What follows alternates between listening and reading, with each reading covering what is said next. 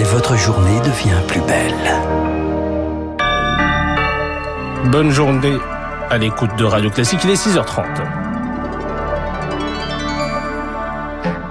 La matinale de Radio Classique avec Eric Kroos. Le journal essentiel commence avec une confrontation à distance. Deux discours qui réveillent des souvenirs de guerre froide. Vladimir Poutine à Moscou, Joe Biden en Pologne à 2 jours du premier anniversaire de la guerre en Ukraine. Autocrats only understand one word. No. No. No. Les dictateurs ne comprennent qu'un mot. Non, non, non. Vous ne prendrez ni ma liberté, ni mon futur. Un dictateur qui veut reconstruire un empire ne peut pas entamer l'amour d'un peuple pour la liberté.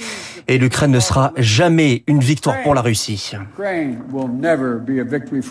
Extrait du discours de Joe Biden, une réponse du président américain à Vladimir Poutine qui promet de continuer son offensive, qui attaque l'Occident et ses valeurs et qui acte la rupture. Illustration avec cette annonce, le retrait du traité New Starts à Nauru. New Starts, c'est le dernier traité bilatéral entre la Russie et les États-Unis. Oui, un accord signé à Prague en 2010 entre les deux présidents de l'époque, Dmitri Medvedev et Barack Obama, avec un objectif, limiter encore davantage les arsenaux nucléaires des deux rivaux historiques de la guerre froide. Chaque pays avait alors le droit à 1550 missiles et 800 lanceurs et bombardiers lourds. Et autre point majeur de l'accord, les sites militaires pouvaient être visités par des inspecteurs de l'autre pays. Et c'est là-dessus que Vladimir Poutine était déjà revenu en août dernier. Il avait alors refusé que des inspecteurs américains se rendent sur les sites militaires russes. Ultime tentative d'apaisement en décembre dernier, les deux puissances devaient se rencontrés au Caire pour parler d'une reprise de ces inspections, réunion finalement annulée par Moscou. Et désormais, la décision de Vladimir Poutine de se retirer de ces accords entérine la fin de ces inspections. Sur la production de missiles, en revanche, le ministère russe des Affaires étrangères s'est engagé à continuer de respecter les limitations de l'accord.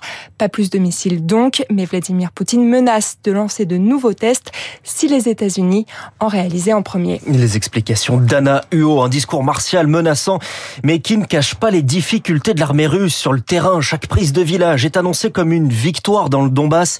Certes, l'armée russe a des réserves en soldats mobilisés, en ressources financières, mais rien qui se traduit pour le moment sur le terrain, selon Jean-Sylvestre Mongrenier de l'Institut Thomas More.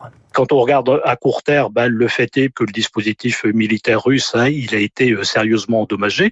Ça serait à peu près 200 000 soldats tués, blessés, en tout cas hors de combattre. Et ce qui ressort de tout cela, c'est que l'armée russe, sur le court terme en tout cas, n'a pas suffisamment de blindés, de chars pour appuyer l'infanterie. Et l'infanterie elle-même, elle est confrontée à un problème de nombre. Et pour combler ce nombre, l'armée russe se repose sur des groupes paramilitaires. Le plus connu, c'est Wagner. Son chef Evgeny Prigogine, particulièrement critique contre l'état-major de l'armée russe. Il parlait de trahison hier face au refus de livrer des munitions à ses mercenaires. Dans le camp d'en face, Joe Biden achève aujourd'hui sa visite en Pologne. Avec une rencontre avec les 9 de Bucarest. C'est un club de pays de l'Est de l'Europe, ancien du bloc soviétique. La Pologne en fait partie, devenue en un an centrale dans cette coalition pro-Ukraine.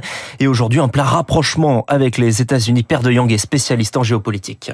C'est une armée qui s'est totalement otanisée. Les Polonais achètent du matériel américain depuis quasiment 20 ans. C'est ce qui reste de la Deuxième Guerre mondiale. Cet attachement qu'ils ont pour les États-Unis, c'est l'attachement à leur liberté et à leur politique autonome par rapport à qui ? Par rapport à Moscou, qui a toujours été l'ennemi ancestral et originel. La Pologne, dans son histoire, a toujours été coincée entre l'Allemagne et la Russie. L'Allemagne, aujourd'hui, n'a pas de prétention sur la Pologne. Il reste la Russie. Et donc, rapprochons-nous le plus vite possible de l'OTAN et des États-Unis pour être un allié dans un conflit potentiel ou en tout cas dans la résistance à la pression qu'exerce aujourd'hui la Russie sur l'ensemble de l'Europe. Une paire de Yang jouant par Julie Droin. Cette question de la guerre en Ukraine également abordée à l'Assemblée Générale des Nations Unies aujourd'hui avec un projet de résolution porté par 60 pays pour souligner, je cite, la nécessité de parvenir à une paix globale, juste et durable.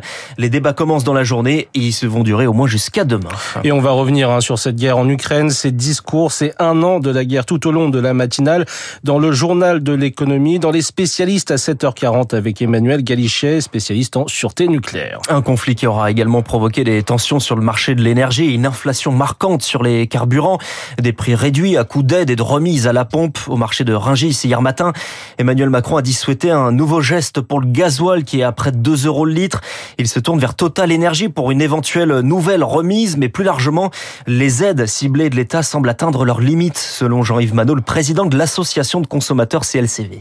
On voit bien qu'il y a des difficultés d'accès à ces aides ponctuelles qui se succèdent les uns après les autres. On sait bien qu'il y a des personnes qui passent à côté, il y a des trous dans la raquette. Et on voit bien qu'il y a un problème de pouvoir d'achat de façon globale en France. Et c'est pas la sortie matinale du président de la République qui annonce potentiellement, on ne sait pas qui va payer d'ailleurs, une aide sur le gazoil qui répond à la difficulté des Français de finir la fin du mois. Jean-Yves Manot, jouant par Sarah Ders pour Radio Classique, des prix de l'énergie qui pèsent aussi sur les entreprises, à l'image du fabricant de jouets Mécano.